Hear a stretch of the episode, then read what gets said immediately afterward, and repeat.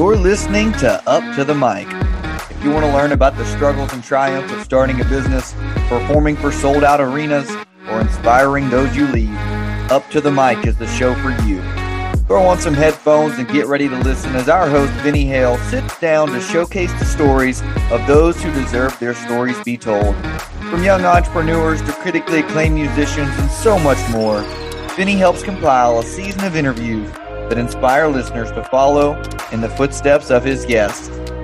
Welcome to season one.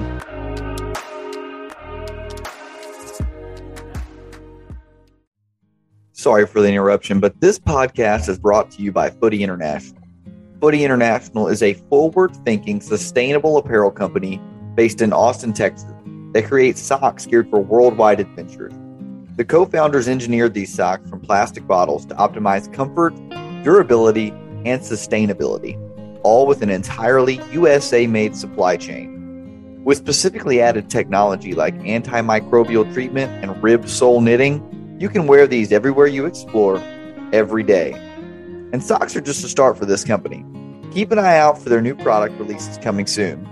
Save the planet and your feet today by using code up to the mic 10 for 10% off site wide at footyinternational.com. Welcome back, everybody. Today's guest is a papal missionary of mercy and full time evangelist for the Catholic Church. Despite recently having a bout with cancer and spending some time in the hospital, he's continued to compile quite an extraordinary life. You might recognize him from his trending hashtag, the Bourbon Fairy, in which he gifted Pope Francis a bottle of Pappy Van Winkle and OFC. Or you might recognize him by his recent video appearance on The Tonight Show starring Jimmy Fallon.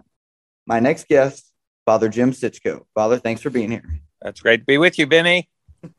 We've known each other for some time now, or at least pretty much my entire life. Uh, That's true. growing up with you around the area and getting to witness your lovely homilies throughout my time growing up in the Catholic Church. Um, and I'm thankful for that. And I'm thankful that you were able to come and sit down with us today. Sure. Anything for you.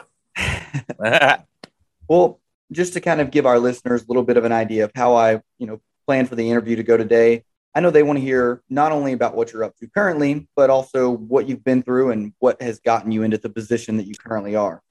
So maybe just start off and go through some of your younger years. Tell me about your experiences growing up. The listeners want to know about you and where you're from and what your childhood was like, and we'll kind of build into uh, where you are now based off of this.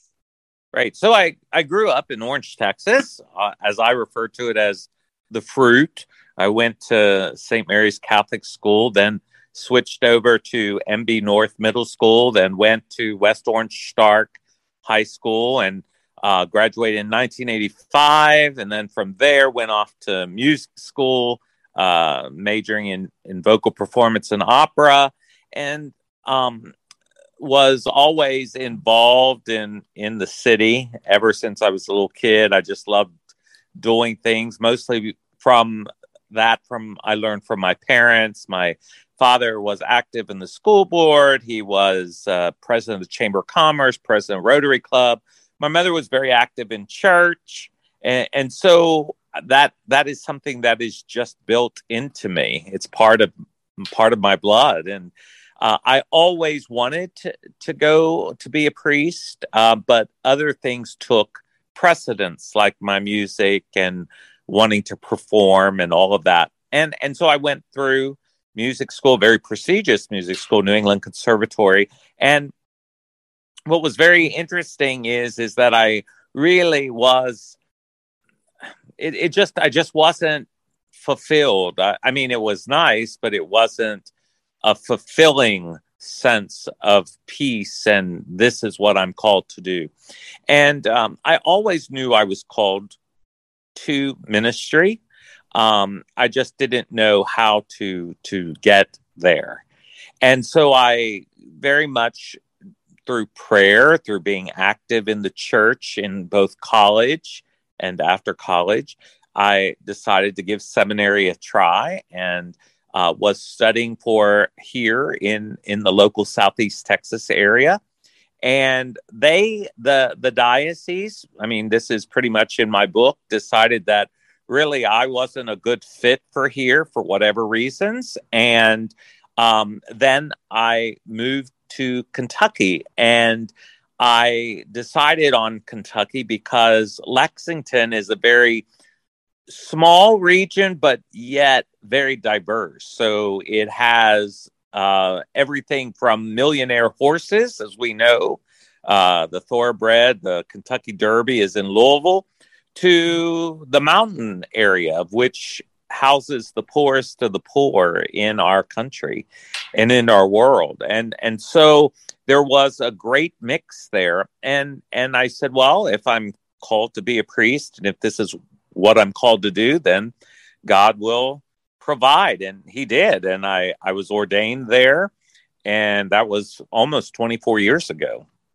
And so I was pastor of a very, one of our largest parishes there.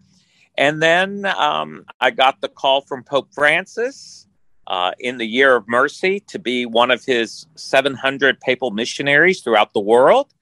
And uh, I've been doing that ever since. And it, it's kind of taken a life on its own, to be really uh, frank with you. So, my full time work is not only being an evangelist of traveling the world preaching the good news of Jesus Christ, but it's also, uh, I've turned it into kind of like a um, random act of kindness type of uh, minister where every day I do these random acts of kindness that are both small scale and large scale.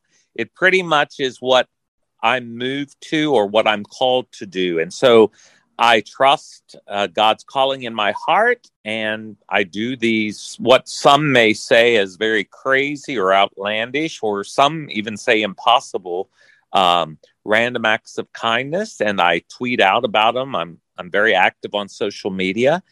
And um, I followed the whole aspect of you've got to know the voice of God in your life. And um, that voice can be spoken in many different ways. The way that God may speak to me is not the way God will speak to you or your listeners. And so, you know, I, I then have been doing that for six and a half, almost seven years. Well, we sure appreciate it and we love the amazing stories and content that you post. You've developed quite the following on your social media yeah. channels. But within that explanation there and kind of talking about your upbringing, yeah. there were two big things I wanted to, you know, follow up on and talk about a little sure. further. The first being your beautiful mother, Miss Marie. yes, yes. Please talk about her and what all you've oh, done yeah. to honor her life with Miss Marie's spaghetti sauce and how all that has come to be. So, uh, I'm, I was very blessed to have some great parents, and um, my mother uh, uh, was a character, four foot nine, you know, and an amazing woman. Uh, a lot of get up and go, so to speak. And one of the things that my mom would always do, and I remember this, it's one of my earliest memories of my mother, is that on Tuesdays, um, she would be up cooking and making sauce and spaghetti and uh, ravioli and making pasta dough. And in our dining room, um, she would have set four uh, four place settings of the best china, the crystal, the silver, um, you know, stuff that we didn't use every day in our home. It was stuff that only when special guests came. And I remember every Tuesday around 11 a.m., um, there would be a loud horn that would sound, and in the door, in our front door on Fairway Drive, would come four huge, stinky, smelly garbage men. And my mother would escort them not to the kitchen, but she would escort them to the dining room table, and she would have us serve them. And for their hour, they would spend eating my mother's sauce and food and chicken and just unbelievable.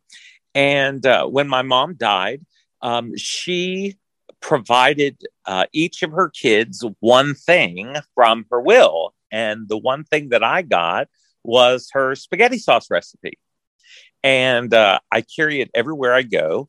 And all my brothers and sisters, I'm the youngest of five, all my brothers and sisters want it and they ain't getting it because it was it was given to me and uh, i remember for her 90th birthday in observance of her 90th birthday one of the things i wanted to do was i wanted to make her sauce since I had the recipe and I didn't know really how to do that. I only wanted to make 40 bottles of it.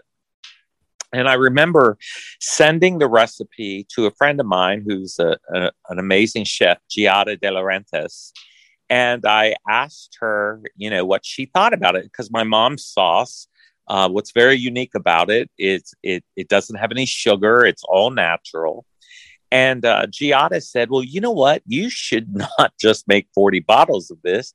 You should make a thousand bottles of this." And I'm like, "Well, that's great. Well, who? What am I going to do with a thousand bottles?" And she said, Well, you're going to sell it. And I'm like, Well, I'm not making money off my mother. I mean, anyone that knew my mother knows that, I mean, I would be struck down in a minute.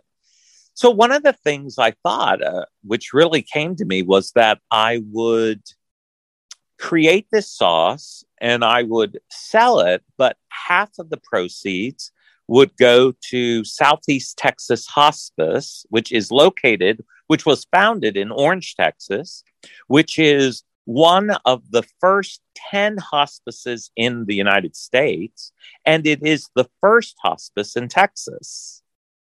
And it is a nonprofit hospice. That's how hospices started out long time ago. They weren't for profit.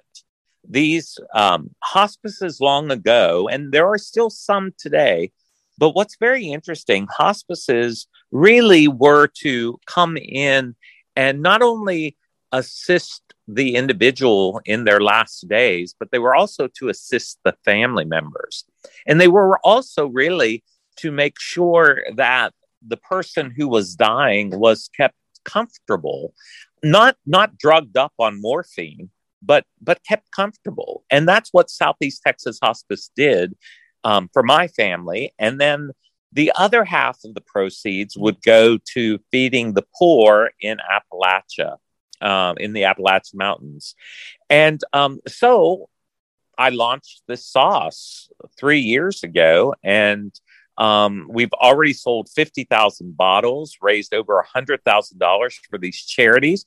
It's found, it can be found in uh, Whole Foods or Kroger's or William and Sonoma and various uh, uh, various markets. It's uh, it's been picked up by Delta Airlines. I mean, it has just gone crazy and and you can get it at what online at miss marie's spaghetti sauce.net such a long name uh, but anyway um, and, and, it's all natural and all the proceeds go to charity and so it, it's just been an amazing adventure and I will say this: this is not any sort of uh, promotion here, but or it is a promotion strictly from the bottom of my heart. But it yeah. is delicious, and I ah, can vouch you. for it. Um, yeah. it's really, I, I, honestly didn't know where the whole backstory came from with her feeding all of the yeah. garbage men that would come through. And so that's cool to hear. And I yeah. can see why it means so much after hearing a little bit more of the backstory behind it. Um, right. But, and it's that whole aspect of, of which I really have kind of focused uh, the, the ministry of which I'm called to is that whole giving and receiving. Um, it takes a lot of effort to give, uh, and for some people, it takes a lot of effort to receive. But it's amazing that if you're open and making the effort to give and you're open to making the effort to receive, it's a win win situation. You never can lose in a giving receiving mode. You may think you can, but you can't. Very well said. Those very, yeah. uh, very inspirational right there. That's sure. a quote we got we got for you. but uh, in your first explanation, I said there were two things I wanted to touch yeah. on. The first of which being your beautiful mother, Miss Marie. So thank you for talking about that. But sure. Also, can you clear up for me one, and also the people who are going to listen to this? But you mentioned that Pope selected you for you know the position of being a papal missionary of mercy. What exactly does it mean to be selected for that? How does it you know how do you become selected for that? And then what is your role now? I know you mentioned you travel and you are a full time evangelist for the Catholic Church, but what does the process look like beforehand and before you get that role? So, so I was a parish priest, and that's what most people recognize priests as. You know, um, they're they're pastor of a local church. Okay, and so I was that. Um, I will say that wasn't my calling, or that isn't my calling at this time. It wasn't at that time either. It's really, to me, very confining. Um, some people, some people are very called to that You know, um, I just happened not to be. Um, but in God's providence and time, uh, I was coming near to the end of my 12 year stint as a pastor in Richmond, Kentucky. And on my 11th year, Pope Francis had issued a special Jubilee year of mercy. In other words, it was a special year focused on how can we as a church, a global church, provide and be examples of God's mercy to others and and and to ourselves. And so what he did was he came up with the aspect of finding 700 priests throughout the world that could be representatives of him and God's mercy and grace. And so it was really something that was just to be a year long um, assignment on top of all of the other assignments that a priest may have. Okay, so I would be a pastor and a missionary of mercy. So that was going on my last year of being a pastor. And after that, um, Pope Francis elongated. He, what he did was he said, I'm going to take a group of these 700 and I'm going to ask them to become this full time or indefinitely. And my bishop said, Well, that's interesting. Not only are you now a full time papal missionary, but you're ending your time as a pastor.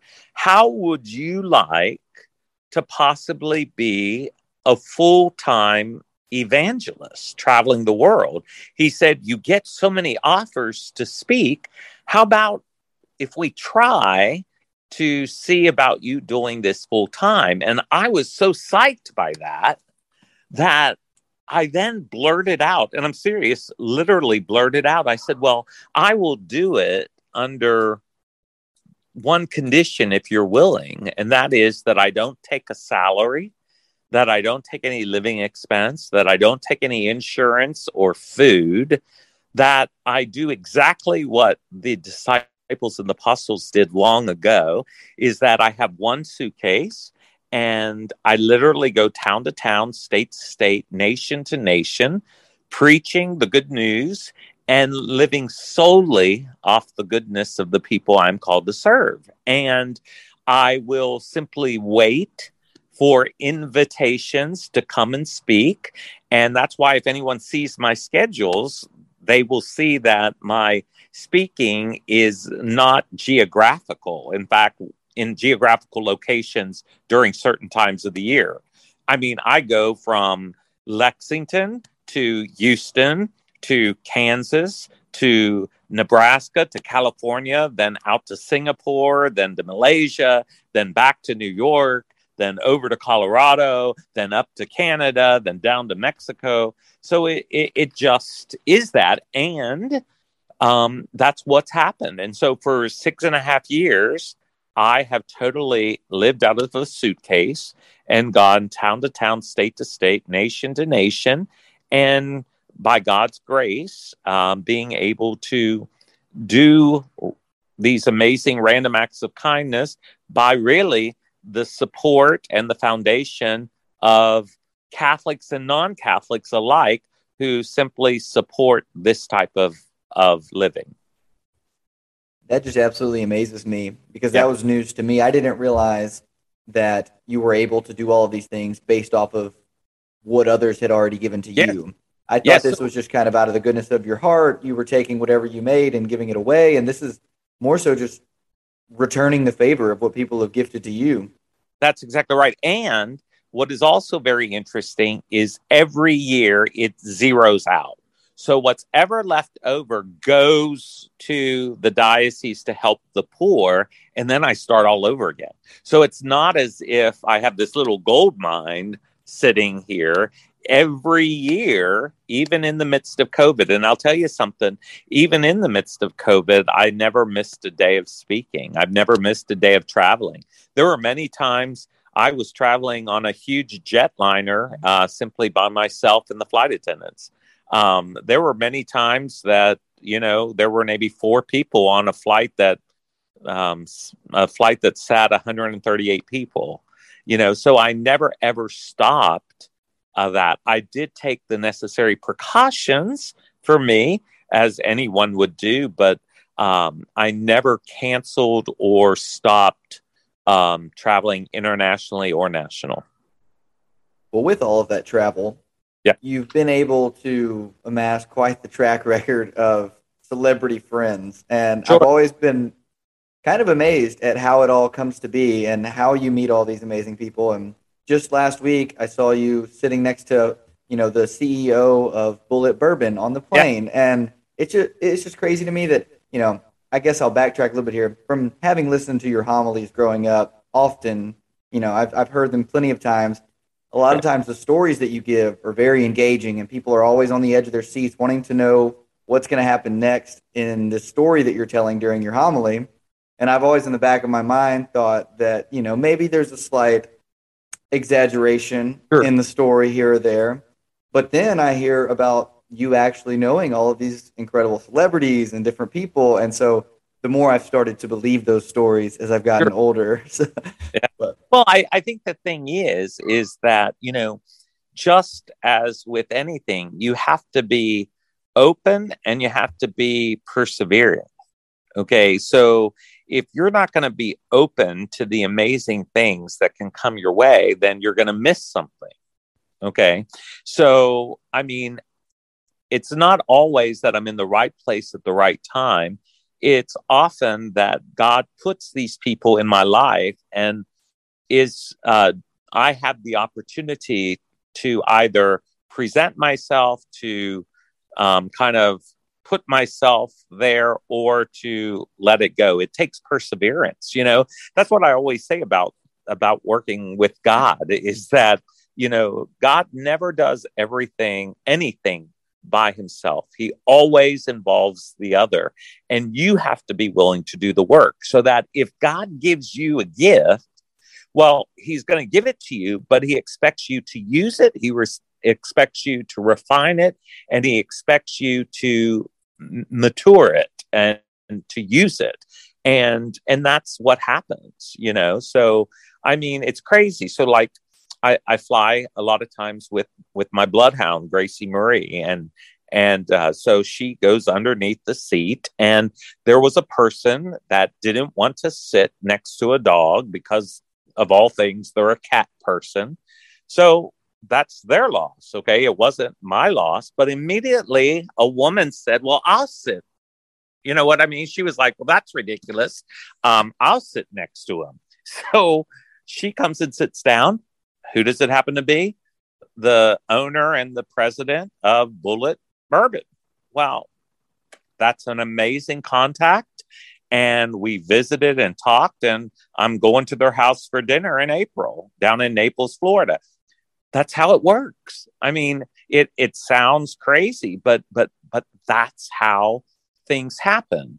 Um, you know, you you've got you've got to be open to that. I could have sat in that seat and pouted that someone didn't want to sit next to me, put my face against the window and feel like oh poor me or what's wrong with me, you know, but but you can't take that attitude.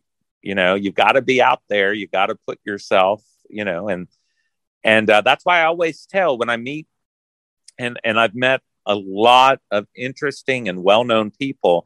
The first thing I tell them um, when I meet them is number one, please don't give me your cell number. I know you're going to want to, but I'm going to ask you not to because if you do give me that cell number, you will hear from me. And I mean, it will be in a form of a favor for someone else. It will be in a form uh, to do something good for someone else. I mean, I'm going to use the gifts that you have to help others. And I'm grateful that individuals have, have trusted me with that. Well, it's often, I'm sure, if you've got any good sort of sense of moral compass, that it's hard to say no to something yeah. like that. And I'm sure they've been able to do some amazing things after you've reached out with those favors. Yes. You mentioned in there talking about how you've got to have the right attitude about it, despite whatever you may be may be going through, whatever, you know, you can't sit down and say, oh, poor, pitiful me. You've got to have a great attitude about things and change your outlook. This is a good time to kind of segue into maybe talk to us about your recent illness and how you were able to keep a positive outlook through that and maybe just describe the whole experience for us a little bit. Yeah. Well, th- there again is, is a crazy situation. So, um, I can be known by my doctor friends as one who diagnoses himself, even though I have no medical degree, even though I have no understanding of anything medical. Um, I will go to my doctor and say, I have this, this, this. He'll say, No, that's a scratch. And B, um, no, you don't need stitches and, you know, just kind of chill out, you know. So, for several, um, I had had some surgery on my left side, and where they did it laparoscopically was a little itch. And so I would always go to my doctor and say, you know, I have this itch. And he's like, yes, we've been through this. It's scar tissue, you know. And I'm like, well, I Googled it and, it, and WebMD says it's a spleen enlargement. And he's like, no, no, you don't have spleen, spleen enlargement. Well, one day I must have caught him on a, a rather uh, a busy day. I remember, and I came into the office. This was right before Thanksgiving. I came into his office, and what what your listeners and viewers need to understand is that I'm only in town. I'm only in my home one and a half days a week. The rest of the time, I'm on the road. So when I get to town, I have appointments like with my doctor, with my bishop, going through mail, going doing banking, paying the bills, you know? So I went to my doctor and I said, Hey, do you remember I talked to you about that itch? And he's like, Yeah. I said, Well, it's still there. And he said, You know, I'm really tired of hearing about this. And he said, We're going to take a CT scan today. And I said, Oh, no, no, no, no, we're not. And he's like, Well, then I don't want to hear about it anymore because I told you what it is. And uh, I was like, Oh, no, now what am I going to talk to him about? You know? So we went and did the CT scan and I left. And the CT scan was just around the abdomen area. And lo and behold, it was scar tissue. Well, on the right side, near the bottom of the CT scan, there was a little shadow.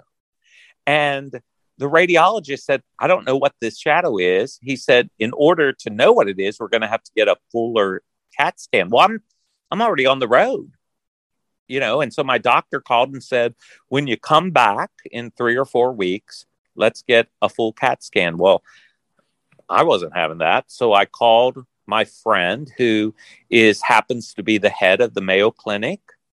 And I called him up. I told him about it. He said, Where are you preaching this week? I said, I'm preaching in Phoenix. He said, We have a, a, a Mayo Clinic in Phoenix. He said, I want you to go there tomorrow and I want you to get scanned and there you go. We'll take care of you. So I did. And when I did get scanned, they found they found incidentally, which means I had no symptoms. They found incidentally that I had a tumor on my right kidney the size of a walnut. And he said to me, he said, I'm just going to tell you right now, it's cancer. And he said, this is caught very early. We can tell by the scans and you need to have this taken out robotically.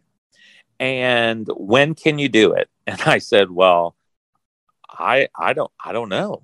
And he's like, sooner the better. I said, Well, I want to go to Rome to meet the Pope on December 19th. And he said, We'll take it out December 3rd. And that's what happened. And it was done robotically. And they removed it. They removed my kidney robotically. I mean, it's kind of weird going into surgery and seeing a robot and your surgeon through the window at controls, you know? And um, so he took out that tumor, he took out the kidney, and thank God he did because when pathology came back, it showed not only one tumor in my kidney, but two tumors. And both of the tumors were a different type of kidney cancer. Okay. So they removed the cancer. And because they're, all the margins were clean and because all of the there was no um, what they call um, no lymph involvement. There is no other treatment that I have to have. No chemo, no radiation. What I do have to have is every six months a scan done. And um, one of the things that that really taught me was a whole nother level of mercy and thanksgiving and kindness for healthcare workers. Um, it gave me a whole nother insight. It, it's somewhat embarrassing, and that is that I never had to wait more than 30 minutes for a test result or to schedule a surgery. Okay. People in our world, someone is waiting today for a result of a scan they might have had four or five days ago, you know, and, and that's anxiety. That's, that's, I mean, that's really anxious to be waiting to see whether or not you may have a life or death situation. And so it really put me in touch with what people go through, you know.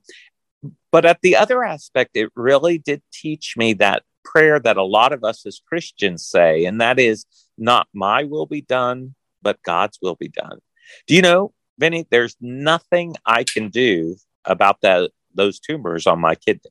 Okay. There's nothing I can do about it. Okay.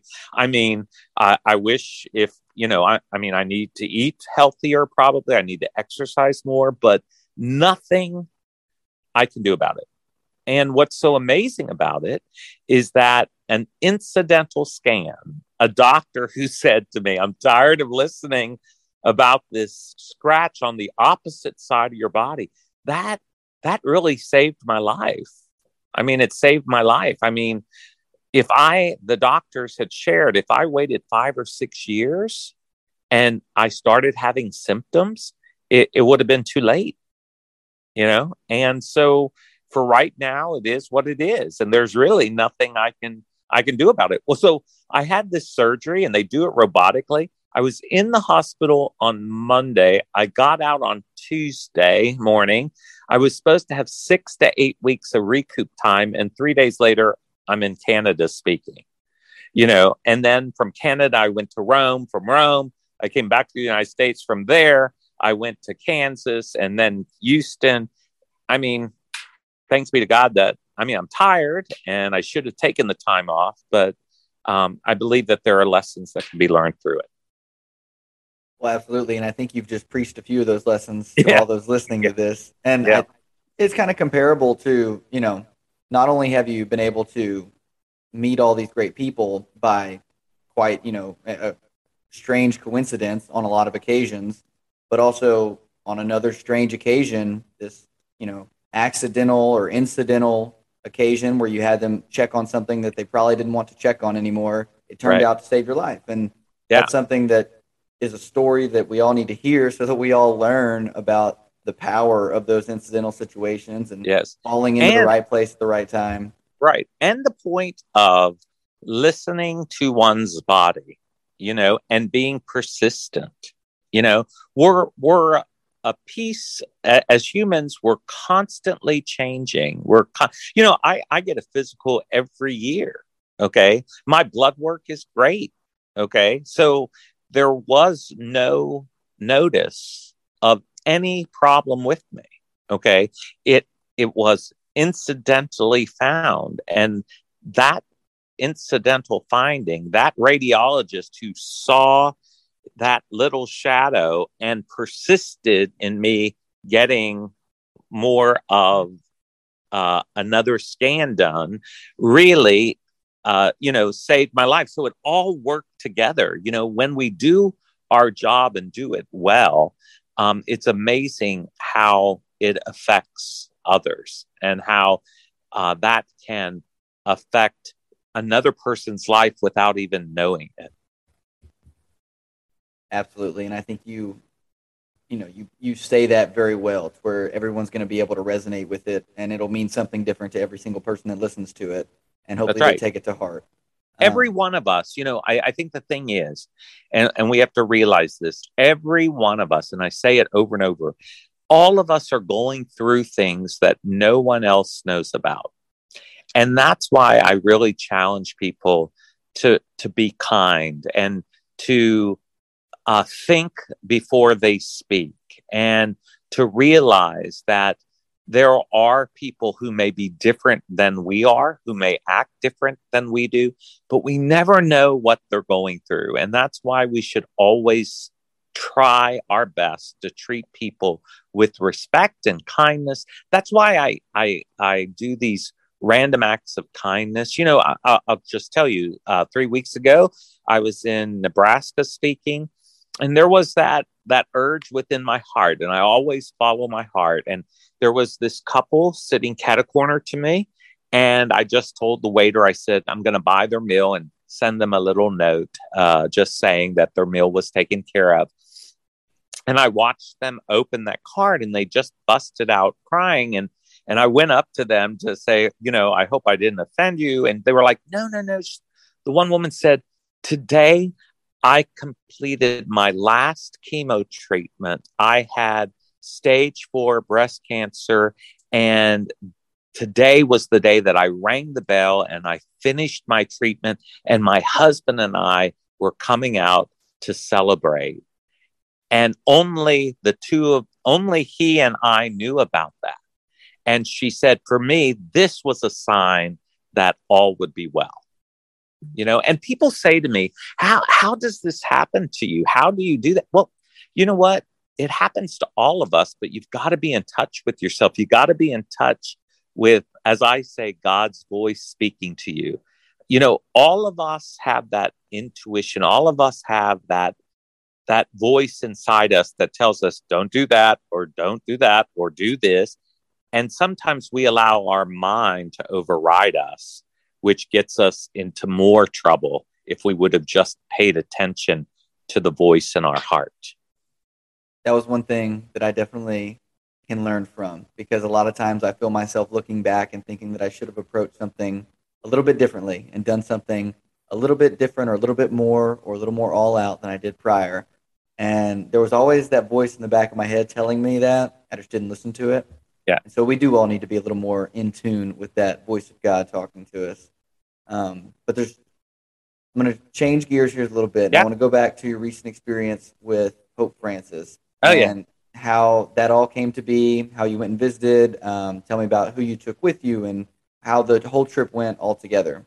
Right. So you're speaking about my most recent visit because I, I have visited with Pope Francis many times, which is a great opportunity in itself. But recently, um, I decided to spend Christmas Eve and Christmas Day with Pope Francis. I got an invitation to come to St. Peter's Basilica and to celebrate midnight mass with Pope Francis. However, he has it at 7:30 in the evening before Christmas uh, Christmas Day. And so I decided to invite my family to come with me. And uh, on Christmas Eve and Christmas Day, I invited them to live with me. And I have the great opportunity and the privilege uh, and uh, to live with Pope Francis himself in his uh, in the residence where he lives. Um, unlike most holy fathers, uh, most popes, he doesn't live in the apostolic palace. He lives in a 300 room dormitory, just like any college dormitory, believe it or not. And uh, so I invited my brothers and sisters to come and stay with me Christmas Eve and Christmas Day with Pope Francis. And he just walks around the house freely around the dorm. And, uh, you know, it was an amazing opportunity. And I always bring him gifts when I, I go there. This time I brought him a basketball signed by Coach Cal from the University of Kentucky. I brought him some uh, OFC bourbon, which is extremely rare. And uh, I had this planned that I was going to give these gifts to the Pope for Christmas. And then I was going to ask the Pope to take them back. And I was going to auction them off because there was a devastating tornado in Western Kentucky. And I thought I could raise a few bucks uh, for them uh, on that. And so that's what I did. I, I went and on Christmas Eve, I presented Pope Francis with his gifts, and he he loved the bourbon, and he took the basketball, and we took pictures together, and we talked about it. And uh, then, as we were walking down the hall, him holding the bourbon and the basketball, I I turned to him and I said, you know, Pope Francis, w- would you be upset if I asked for my gifts back?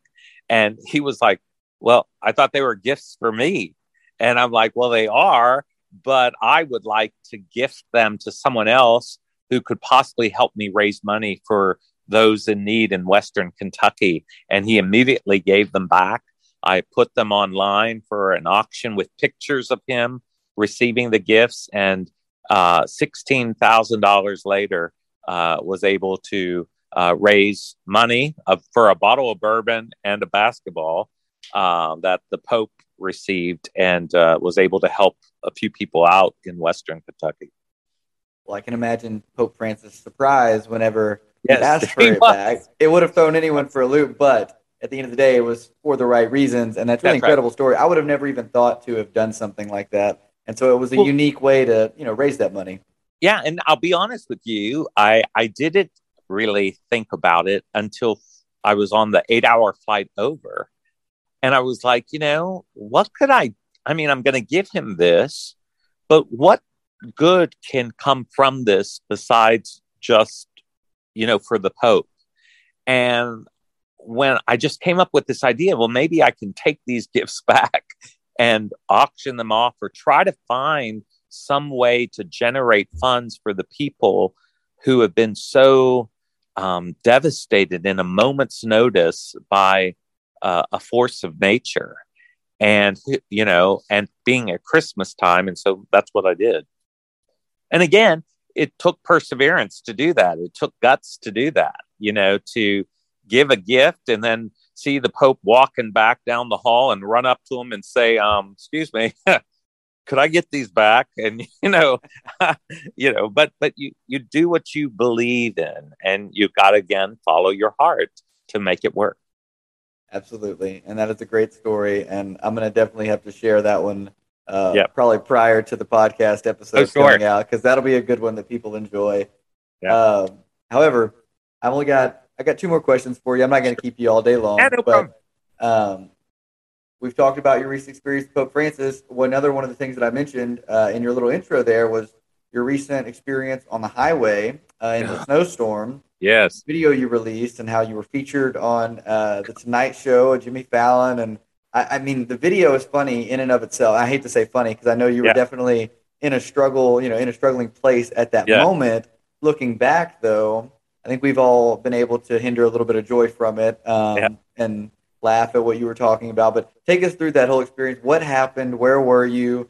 And uh, just the so, whole story first of all, you have to realize that um, very rarely um, do I wear my clerical collar and various things like that because people seem to treat me different when I'm in my collar. And if you don't believe it, go to a clerical store, buy one, and wear it for a day and just see how people treat you different. Okay. So I left my house in Kentucky at 10 a.m. They were I will say this that they were expecting snow that day, but there was no snow on the ground. Okay. So I put on my pajama pants and a hoodie and my sandals, okay, with no socks. and I, am kind of a, a, a, Starbucks addict, okay? I get this grande almond milk latte with blonde espresso, ristretto, and no foam, okay? And um, Starbucks is only 10 minutes from my house off the interstate. So I went to the Starbucks where it started to snow 10 minutes down the road, started to snow. And I said, you know what? Before this gets too bad, I'm going to run to the post office and get my mail. Okay. And then get back on the interstate. And now it's starting to snow heavily, but this is now only 20 minutes into it. Okay. So I get back on the interstate and I look at my GPS and it's and it's back the interstate is backed up for like 20 minutes. And i'm like well this is crazy. No one knows how to drive in this snow. It's the first snow of the season. So i decide to get off on another exit. And as i'm trying to get off on that exit a car skids and blocks that exit. So i said well i'm just going to have to go on the interstate. And so i'm going to the interstate. I'm two miles from my house and I come to a complete dead stop. All right. dead stop. So I said, okay, well, there, someone, you know, something has happened, but we'll get through this. Well, seven hours later, stuck on the interstate with thousands of drivers, literally thousands and seven inches of unplowed snow, I'm stuck. So while these seven hours are going, now, mind you, I'm in sandals, no socks, pajama pants, a hoodie, no food, no water, no blanket, enough gas, and no jacket. I can't walk home because my feet will freeze. You know, I'm just stuck. And so I decided to make these little videos.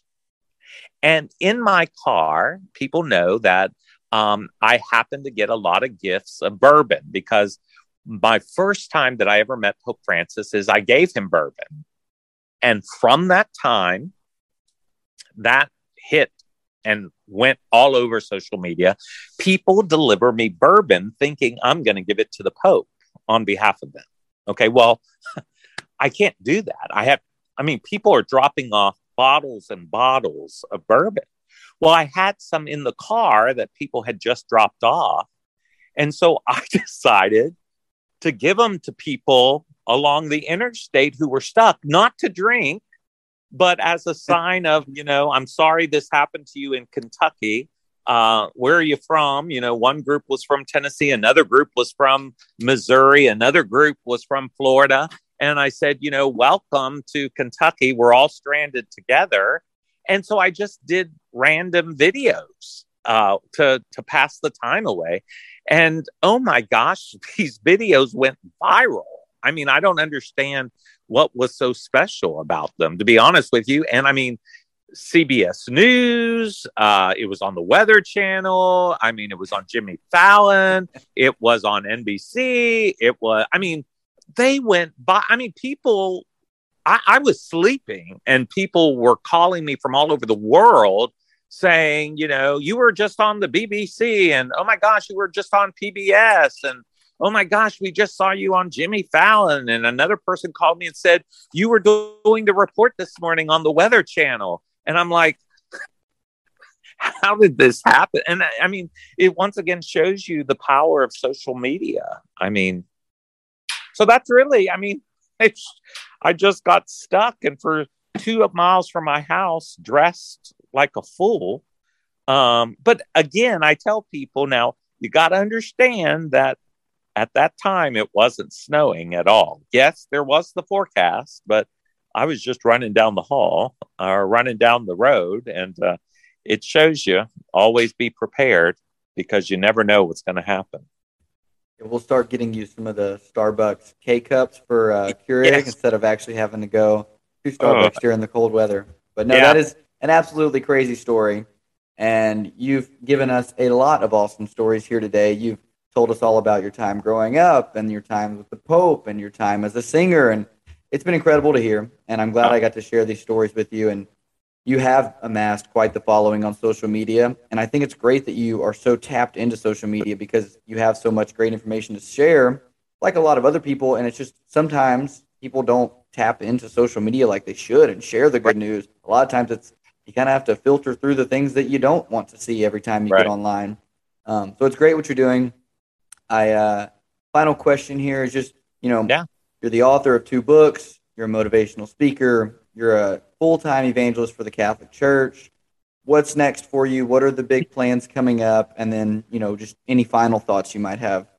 Yeah. So um, there, it seems like every day there's a big plan. You know, uh, that's how I'm embracing now every day. Is that you know, I don't know what tomorrow brings. So today I'm going to live it to the best that I can and do as crazy and uh, as, as following the will of God and doing what I need to do. And if that means stepping outside of the boat and stepping outside of my comfort zone, I'm going to do it. My travels have me going over to Asia soon and then back to Canada. And uh, I'm soon to go back to Rome to be with Pope Francis. So all that's great.